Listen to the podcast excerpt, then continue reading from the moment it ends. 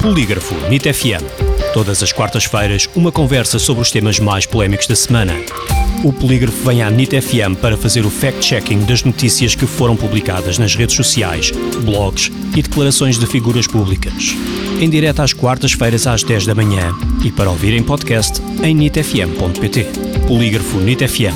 Com Rui Barros e Gustavo Sampaio. Bem-vindos a mais um Polígrafo N I T F M com Gustavo Sampaio, o diretor adjunto do Polígrafo. Olá, Gustavo. Olá, Rui. Vamos então fazer o nosso fact-checking da semana e hoje começando com uma afirmação de António Costa, que supostamente afirmou que o desemprego gera crescimento e saneia as finanças públicas. Será verdadeira esta afirmação de António Costa? Este foi um conteúdo que tivemos alguma dificuldade em analisar, porque de facto a, a voz é de António Costa.